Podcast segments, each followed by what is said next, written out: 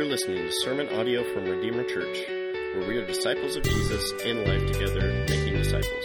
To check out our other media or to find out more information about our church, visit redeemersgf.com. This morning, we're continuing in our series on the one another's of Scripture today. We'll be back in the Gospel of John next week. Greg will be continuing our series in that. But last week, we talked about loving each other and how our Christian love for each other is based on God's love for us. But today, we're going to talk about one way to contextualize love in community. So, our text today follows Romans 14, which deals with matters of conscience and not judging each other or causing one another to stumble because of varying convictions. So, now we get to see Paul talking about why we pursue peace and care for each other in these ways. And we get to our next one another. So turn with me to Romans 15. We'll be in the first seven verses there. I'll go ahead and read the text, and then we'll pray and work through this bit by bit and see what the Lord has for us. Let's, uh, let's, let me read this text first all the way through, and then we'll go from there. Romans 15, 1 through 7 says, We who are strong have an obligation to bear with the failings of the weak and not to please ourselves. Let each of us please his neighbor for his good, to build him up. For Christ did not please himself, but as it is written, the reproaches of those who reproached you fell on me. For whatever was written in former days was written for our instruction, and that through endurance and the encouragement of the scriptures we might have hope. May the God of endurance and encouragement grant you to live in such harmony with one another in accord with Christ Jesus, that you that together you may with one voice glorify the Lord and Father of our Lord Jesus Christ. The God and Father of our Lord Jesus Christ. Therefore welcome one another as Christ has welcomed you for the glory of God. So our the sermon the sermon title for today is welcome one another and there's four divisions. The first is our motivation, which is selfless sacrificial service. That's in verses 1 through 2. The second point is our example, Jesus in Scripture. That's in verses 3 and 4. The third point is our goal, which is peace and unity, which is in verses 5 and 6. And the last point is our command, which is harmony, in verse 7. So again, our motivation, verses 1 through 2, our example, 3 and 4, our goal, 5 and 6, and our command in verse 7. So here we go. Let's pray, and then we'll dive right in. We've got plenty to do. Father, we praise you for your word. We praise you for the gentle commands. We praise you for the confidence that we have in it. We praise you that you accomplish your work through your word. And so we ask that you would accomplish a work in us today, that you would bring us joy and peace as we work through this text to welcome one another, to embrace one another to encourage one another, and to be unified for your sake, for your glory. So I pray that this, that this, word, that this word today would unify us and would be glorifying to you and also for our good. It's in Christ's good name we pray. Amen. All right, so the first point here is our motivation, which is selfless sacrificial service in verses 1 through 2. So it says, We who are strong have an obligation to bear with the failings of the weak and not to please ourselves. Let us, each of us, please his neighbor for his good, to build him up. So the first point here, the verse, first half of verse 1 says, We who are strong have an obligation. So Paul is working from the specific examples of food in, in Romans 14, the, the previous chapter. There's this idea of people were selling meat that was used in pagan sacrifices, and some Christians felt fine to eat that. Some Christians kind of balked at it and weren't comfortable because they felt that it was wrong to eat that meat that was uh, used in pagan rituals. But chapter 14 provides instructions on how these believers are, are supposed to act toward each other. Now in chapter 15, he's expanding that out, not just about food, but he's expanding it out to general principles for all Christian relationships. How should Christians act and toward each other? How should believers act toward each other? So when he says strong and weak, he's talking about strong in faith or weak in faith. And Paul's use of we, the word we, the first person plural, means that he's considering himself one of the strong. The second half of the verse says to bear with the failings of the weak, not to please ourselves. This, this idea of an obligation is to bear with the weak. Not just that it would be nice if we would, but that we need to bear with the weaker brother. Our goal is to support and help the weaker brother instead of criticizing them what he's concerned with here, the point here, is that he's wanting to get to the stronger brother's attitude, that they should care for their weaker brothers rather than doing what they prefer. It's really reminiscent of Matthew 8 17, which is actually a quote of the book of Isaiah, a verse in Isaiah, where it says that Jesus takes our illnesses and bears our diseases. That's the verb that's used. That's the quote, that's the context that's kind of being hinted at.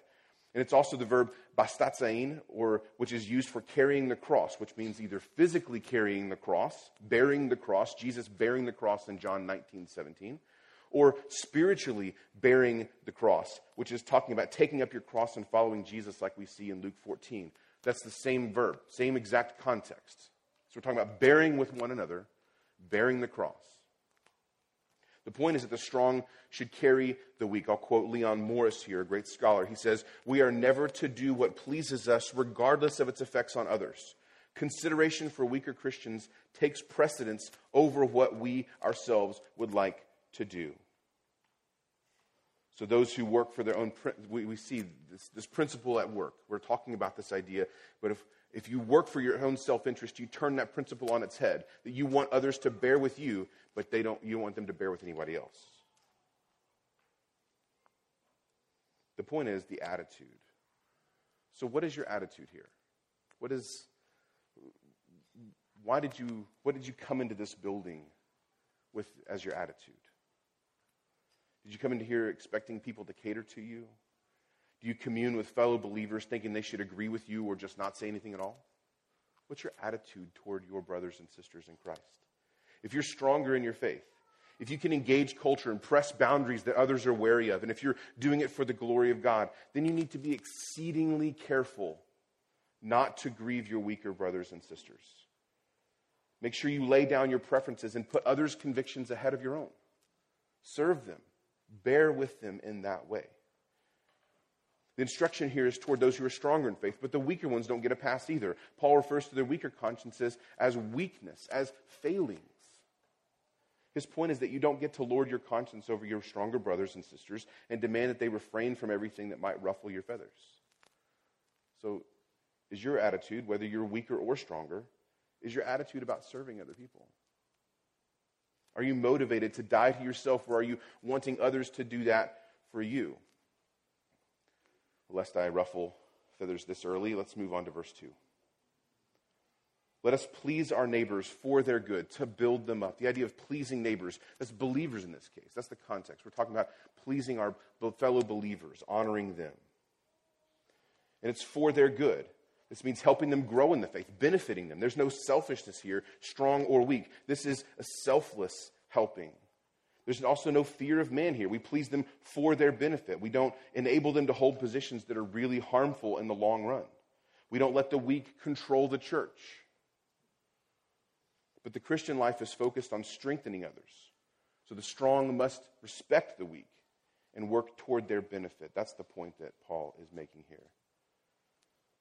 If we're going to draw an analogy, if we're going to kind of get an example here from Scripture, consider the difference between Christ and the Pharisees here. You see, the Pharisees are self righteous throughout Scripture. They're accomplished Bible scholars and they know it.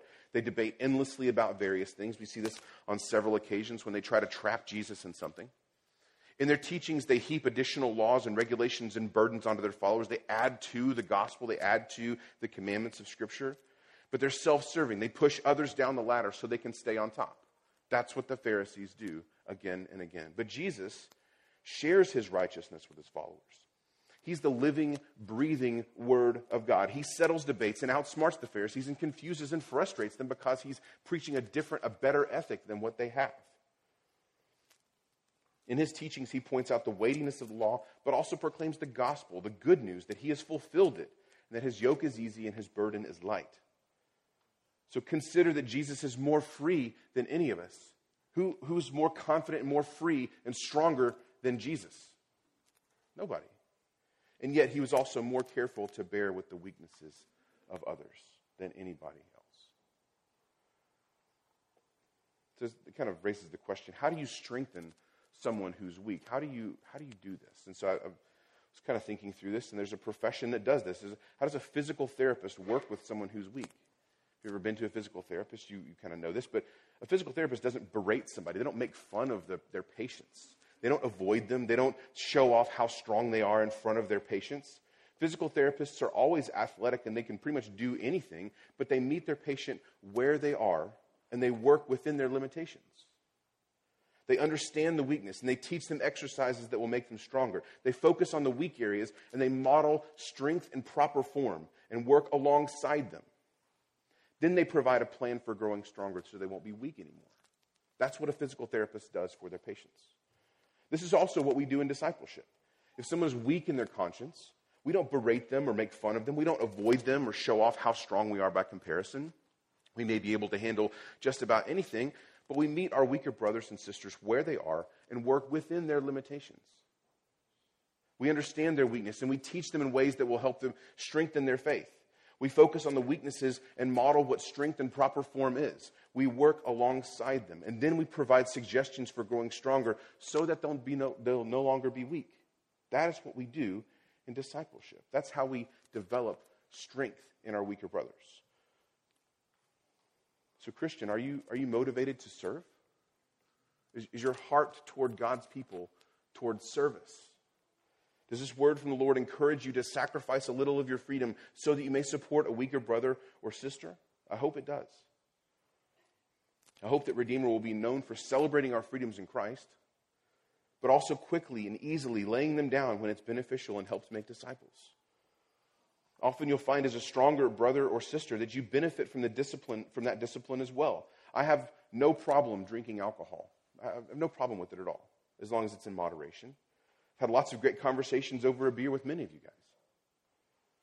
But I haven't had a beer in the last several years because I've committed to serve alongside our brothers and sisters at the Missouri Baptist Convention. I've also attended Baptist seminaries who heavily invested in me, but they required that I not drink as a student. To that I say, no problem. It's easy for me to lay that freedom down. It's not even a second thought. I refrain from alcohol because I want to defer to my weaker brothers and sisters in the faith. Is refraining from alcohol a biblical regulation? I don't think so. I don't, I don't agree with that regulation. But I'd much rather err on the side of being selfless and sacrificial and have the honor of learning from and leading alongside my weaker brothers and sisters rather than selfishly scoffing at them and missing out on those joys. That'd be foolish of me.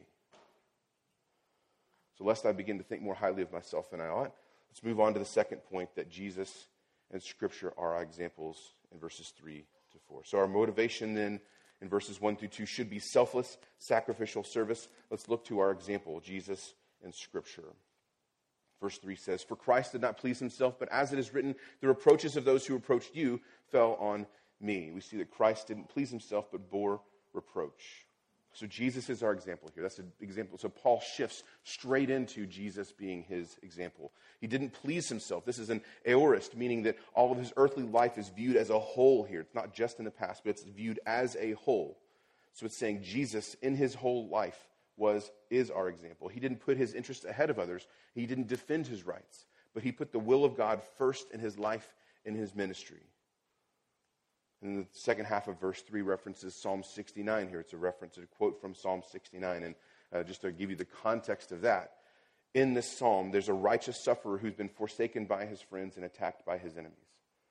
In context in Romans, Jesus is talking directly to God. Paul is quoting this, saying that Jesus is speaking directly back to God. We would expect this reference to highlight Jesus' devotion to humans, but it's not. His devotion is toward the Lord. The idea is that Christ suffered for the sake of God's honor. A way to think through this, one of, a, one of my favorite movies um, as of late has been uh, the new version of True Grit that came out in 2010. And one of the characters is LaBoeuf. If you haven't seen it, one of the characters is LaBoeuf. He's a lawman, he's a Texas Ranger. And he's the running comedy relief throughout the movie. He kind of has these funny, um, you know, tongue-in-cheek kind of ways he addresses things and he, that he's addressed. He's ridiculed for the way that he dresses. He's ridiculed for his stories. He's ridiculed for a lot of different things. And he handles it moderately well until the crusty old marshal, Rooster Cogburn, makes fun of his beloved Texas Rangers. And that's the bridge too far. It's the one thing he doesn't stand for. And his sensitivity to that leads to other jokes as well. But he suffered for the sake of the Texas Rangers, for their honor. He was made fun of for the honor of the Texas Rangers. And now, obviously, LaBoeuf isn't Jesus. And of course, Texas is not God. It's the promised land. But that's neither here nor there. But you get the point. Jesus is bearing the reproaches of God's enemies. there's some kind of possible, there's two possible interpretations here. It's maybe a commentary of sorts on Romans 14, 15, which says that the strong are not to destroy the weak, meaning that the strong for, should forsake certain foods since Christ was willing to suffer for God's honor. Or it may mean that the weaker Roman Christians are unfairly judging the strong and causing them to suffer. Either way, either way. The point is that Paul is saying, in light of what Jesus has done, can the strong insist on, their, on eating their meat and the weak keep condemning them? Can we, can, can, in light of what Christ has done for his people, for the church, can we continue to justify this nastiness happening between Christians? And the clear answer is absolutely not. What Paul is doing, he's keeping Jesus as the backdrop for these Christians' actions. There's a constant pressure for them to think about whether their behavior is Christ like or not. So I'll put the question to you this morning Is Christ your standard? Is he the example that you follow? It's very popular now to listen to sermons and podcasts and follow pastors or authors from all over the United States or even the world. And, and, and many of those are godly men and uh, serve faithfully in their context. But they are not the standard. They're not Jesus. They follow Jesus, they point to Jesus. If they do it right, they're proclaiming Christ. But they're not Jesus, they're not the standard. So before you follow in the footsteps of an author or a blogger or a pastor, make sure you're following Jesus first and foremost.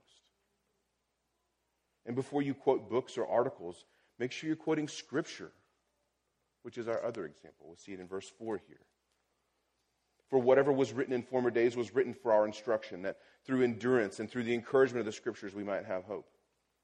The first half of the verse here says, Whatever was written in former days was for our instruction. This is uh, kind of a shorthand way of referring to the entire Old Testament.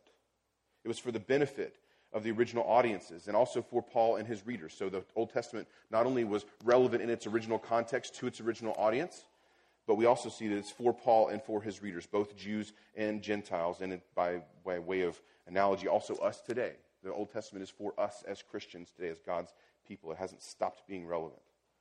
It's for our instruction. That means that we're to learn from them. We're to learn from the Old Testament. So we see the experiences of Christ, which we see foreshadowed in the Old Testament, are an example of how we're to live. We see him, we see his person and his work hinted at, referred to, explained in the Old Testament. And we're to understand that and be, um, be encouraged by that. It's for our instruction as well. And the Old Testament has been fulfilled in Christ, but that doesn't mean that it's useless to us. In the Old Testament, we understand salvation history. We understand our history as God's people. We understand the foundations of a biblical worldview. And consider that the New Testament writers only had the Old Testament. They didn't have the New Testament yet, they were writing it. But they didn't create a new ethic or a way of thinking. They simply commented on the Old Testament and brought it into a current context. They simply saw Jesus as fulfilling the Old Testament, and they wrote on how we're to live in light of him. So the second half of the verse 4 says, through endurance and the encouragement of the scriptures, we might have hope. There's two ways we have hope endurance and the encouragement of the scriptures here. So the first one is endurance. We see in Romans 5, 3 through 5, that endurance results in hope. I'll quote it here. It says, We rejoice in our sufferings, knowing that, that suffering produces endurance, and endurance produces character, and character produces hope. And hope does not put us to shame because God's love has been poured into our hearts through the Holy Spirit who's been given to us. So we see that endurance results in hope. And then we have the encouragement of the scriptures. The sense of the Greek here is that we receive strength and encouragement from the scriptures in order to honor the Lord with our lives. The purpose is that there's a hina clause there, that or so that through the scriptures we might have hope. The point is that when we read the Old Testament, we should be filled with hope. How? Like the Old Testament is strange. It's got a lot of different contexts, a lot of different things are going on in the Old Testament. How is the Old Testament encouraging to us? How should we be filled with hope when we read the Old Testament? Well, we read accounts of people who sin spectacularly but who serve God faithfully and they're redeemed by the Lord, like Moses or David. We read accounts of those who rebel against and reject the Lord, who are judged by him, like the cities of Sodom and Gomorrah in Genesis or Pharaoh in Exodus. But through reading the Old Testament, we can know that the Lord is faithful, even, even when we're not. We see Israel failing again and again, but God maintains his hesed, his faithful covenant love toward his people. And that's what gives us hope. And we can know the foundations of our faith. I can't help but think that a lot of the tension and discouragement in the American church over the last couple of years is due in part um, to our lack of Bible reading. And I would say, especially the Old Testament. And that may sound very strange, but let's work it out here. So many interpretations, so many misinterpretations of the New Testament, and so many doctrinal mistakes stem from ignoring or embar- being embarrassed by what's in the Old Testament. I think if we were to commit to reading Scripture and understanding the big picture of what God is saying in Scripture, we would find great encouragement. We would find a really big God who is holy and jealous and powerful and faithful and loving and gracious. We would find tons of examples of God's faithfulness in human brokenness. It would comfort us to see that everything that dismays us now is just a continuation of what's happened for millennia racial tensions, political tensions, sexual perversion, insanity masquerading as truth. All of those things are not new. There's nothing new under the sun. So, Christian, be encouraged in the scriptures. Take heart the encouragement of the Lord to be strong and courageous and do not be dismayed. Be encouraged that Jesus is who the scriptures say he is. So, in following the examples of Jesus in Scripture, we should live in such a way that the weaker among us are not shamed, but rather supported and cherished. Our hope should be anchored in Jesus. He's the one who suffered for the glory of God and who was raised from the dead. He also has promised that we will suffer and that we will follow him in his resurrection and live with him forever. So our hope should be anchored in the person and work of Christ. But also our endurance and encouragement should be anchored in Scripture. And I'll, just say this if you're working through the Bible reading plan, or if you're just kind of generally frustrated um, if studying the Bible is frustrating or if it weakens your faith or it causes you to be discouraged, you're doing it wrong. And, and come find somebody to help you learn how to read the Bible. I'll, tell, I'll help you. We just finished about how to read the Bible class, how to study the Bible class. We'll teach it again, I'm sure, soon. But get to know how to read the Bible correctly. If it's discouraging to you, if it's off putting to you, then you're doing it wrong. Uh, that's all I'll say. So, in welcoming one another, we see that our motivation is selfless, sacrificial service in verses 1 through 2. We see, we just saw that our example is Jesus in Scripture in verses 3 through 4. Let's talk about our goal now, which is peace and unity in verses 5 and 6. Scripture says, May the God of endurance and encouragement grant you to live in such harmony with one another, in accord with Christ Jesus, that together you may with one voice glorify the God and Father of our Lord Jesus Christ. So, verse 5 says, The God of endurance and encouragement grant you to live in harmony with one another, in accord with Christ Jesus. We see that God is the source of endurance and encouragement. This, this doesn't come from within us. It's not something we well up within us, endurance and encouragement. We can't manufacture it ourselves. We must trust in the Lord to provide it, and we must rest in Him over the last few months as we've transitioned into this building in this new season of ministry, I've been reflecting over the past eight years of ministry. Redeemer's eight and a half years old now. Been thinking about that and how this is a new season for us, a new look at life, a new look at ministry for us. We're kind of growing into this and figuring out what, it's, what it looks like. But I think this point right here is one of the things I've grown in during that time.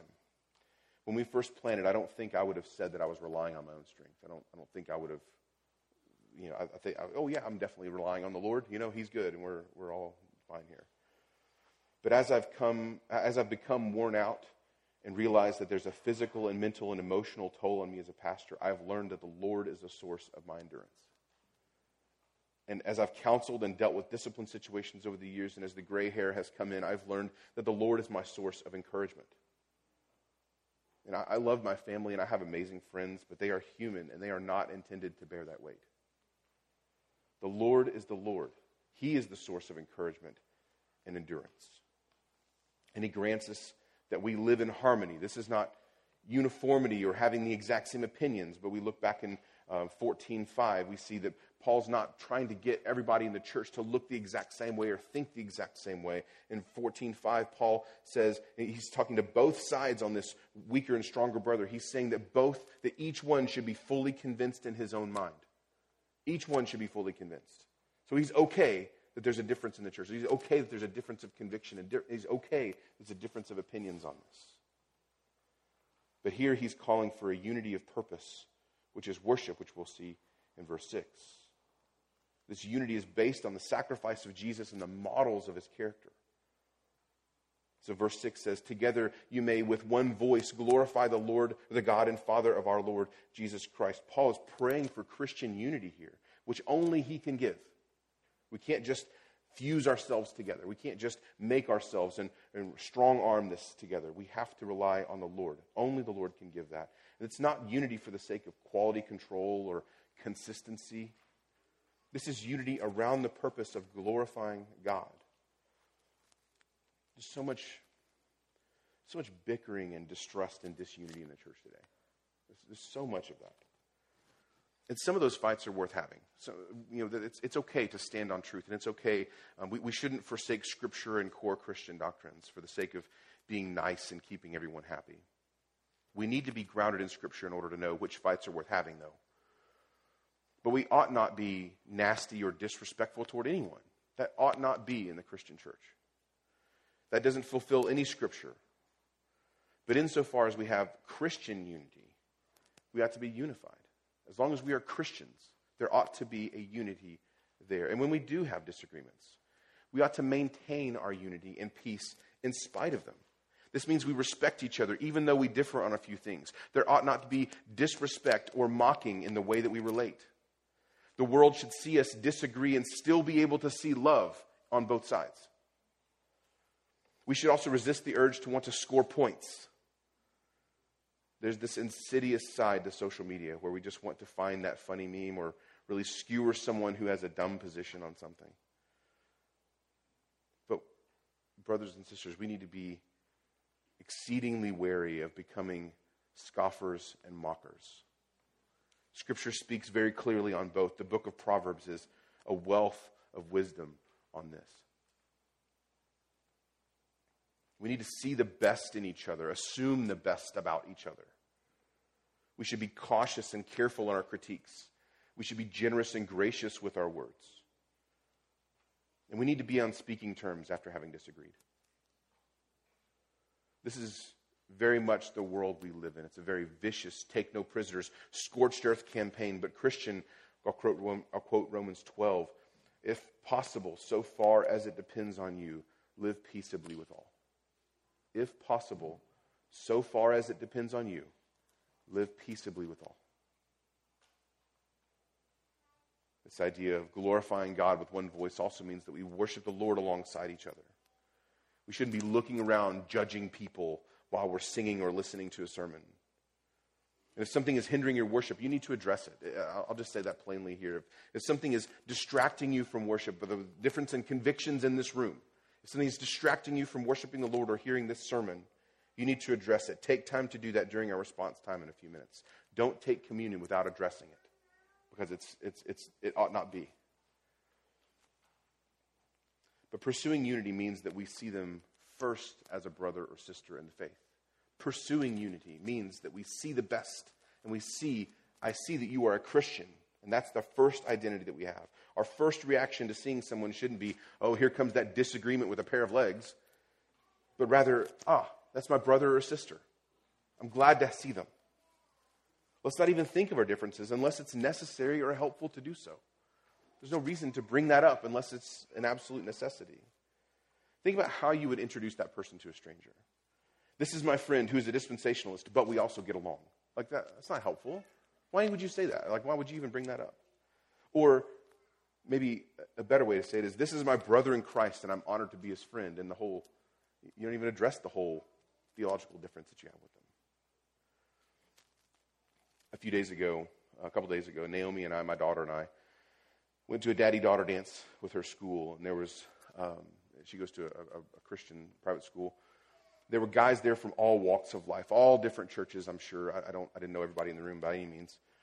I'm confident that we didn't see eye to eye on politics or on masks or on racial issues and probably even big theological matters. There's probably a lot of disagreement in that room if we'd, if we'd sat down to figure it out. But how dishonoring to her school and to our daughters, not to mention unnecessary and unhelpful, would it have been if one of us had come in with an agenda to say, we're going to tear this place up and we're going to get into it and solve these issues? None of that came up because we were focused on making sure that our daughters had a good time, that we were unified in our purpose. And we had a great time. There are times where discussions can be, dis- can be helpful, but that was not the time for it. We had a different purpose, we had a better purpose. So stay focused on our purpose, brothers and sisters. Stay focused on what unifies us and be eager to work toward our goal of peace and unity, like we've seen here in verses 5 and 6. Finally, let's talk about our command, verse 7. Therefore, welcome one another as Christ has welcomed you for the glory of God. It says, welcome one another. There's both the strong and the weak, then, are to accept one another. This isn't just tolerance, it's, it's a warm welcome. It's choosing to honor a brother or sister over their opinions or convictions because Christ has welcomed both. That is the point. Because Christ has welcomed both. If God has welcomed us, how can we say that they don't meet our standards? Do we have a higher ethic than God? Is that what we're saying? There were some guys in the Bible who had a higher ethic than Jesus. They were called Pharisees, and just spoiler alert, they are never the good guys. They're never the good guys. Mostly because they pick fights with Jesus. And if we know that God has saved someone, yet we let our preferences push them away, we're like those Pharisees in Mark 2 who scoffed at Jesus when he ate with sinners. We see that Jesus rebukes them, and he's saying that it's not the healthy who need a doctor, but the sick. His point is that if you have higher standards than Jesus, and if you think you've got this all on your own, then you have no use for Jesus, and that is a, not a good place to be. But our unity as Christians is based on the fact that we all need Jesus. We all need his grace. And he has saved us. He's brought us into his kingdom and given us his righteousness. We're all on the same level ground at the foot of the cross. That is what unifies us as Christians. And he's welcomed us. So we ought to welcome one another in unity. That's what we can celebrate. That's how we can make much of Christ, even though we have differing opinions and convictions. And this unity is for the glory of God. The second half of verse 7 here. When we commune together and when we enjoy each other and celebrate each other despite our differences, we bring glory to the God who welcomes us. There's, there's lots of different metaphors for God's people throughout Scripture. There's a body, and think about different parts of your body. There's bones and muscles and nerves and organ systems. They're all very, very different. Your, your, your humerus in your arm is not the same thing as your liver. That's very, very different purposes. But they are unified. They have the same purpose, right? of being a body and living together and like accomplishing things, right? Going and getting brownies. That's a great purpose to work toward, right? Or there's also a metaphor of a building. Think about the different aspects of a building. We're learning about that right now. We're trying to figure out this whole building thing. There's plumbing, there's electrical, there's HVAC, there's an envelope, there's walls and roof and all those kind of things. There's specialized spaces like bathrooms or offices or kitchens or this auditorium. All of them have a very, very different purpose but they're all unified in the same facility. Our church body is a family. We have different personalities and different gifts, different experiences. We're all very different, and yet we are still unified for the sake of making disciples. And God is building us up. We see this in Ephesians 4 11 through 16. He's using, um, he's using us to sharpen each other and mature each other for mutual benefit. And we're growing together so we can bring more glory to God as a unified church and so we can make disciples. That is what God is doing in his body, in his church. So, this command to welcome one another is really a focal point of everything that we've been talking about today. When we welcome one another, when we do this, we welcome each other for the glory of God and we see peace and unity with other believers. And then we will follow the example of our Lord Jesus in Scripture. And we will be selfless servants. So, brothers and sisters, as we wrap up, I hope you've seen today that the Christian life should be motivated by selfless sacrifice, sacrificial service, in following the example of Jesus and in the instruction of the Scriptures, for the sake of peace and unity among the body, and for the glory of our God who has welcomed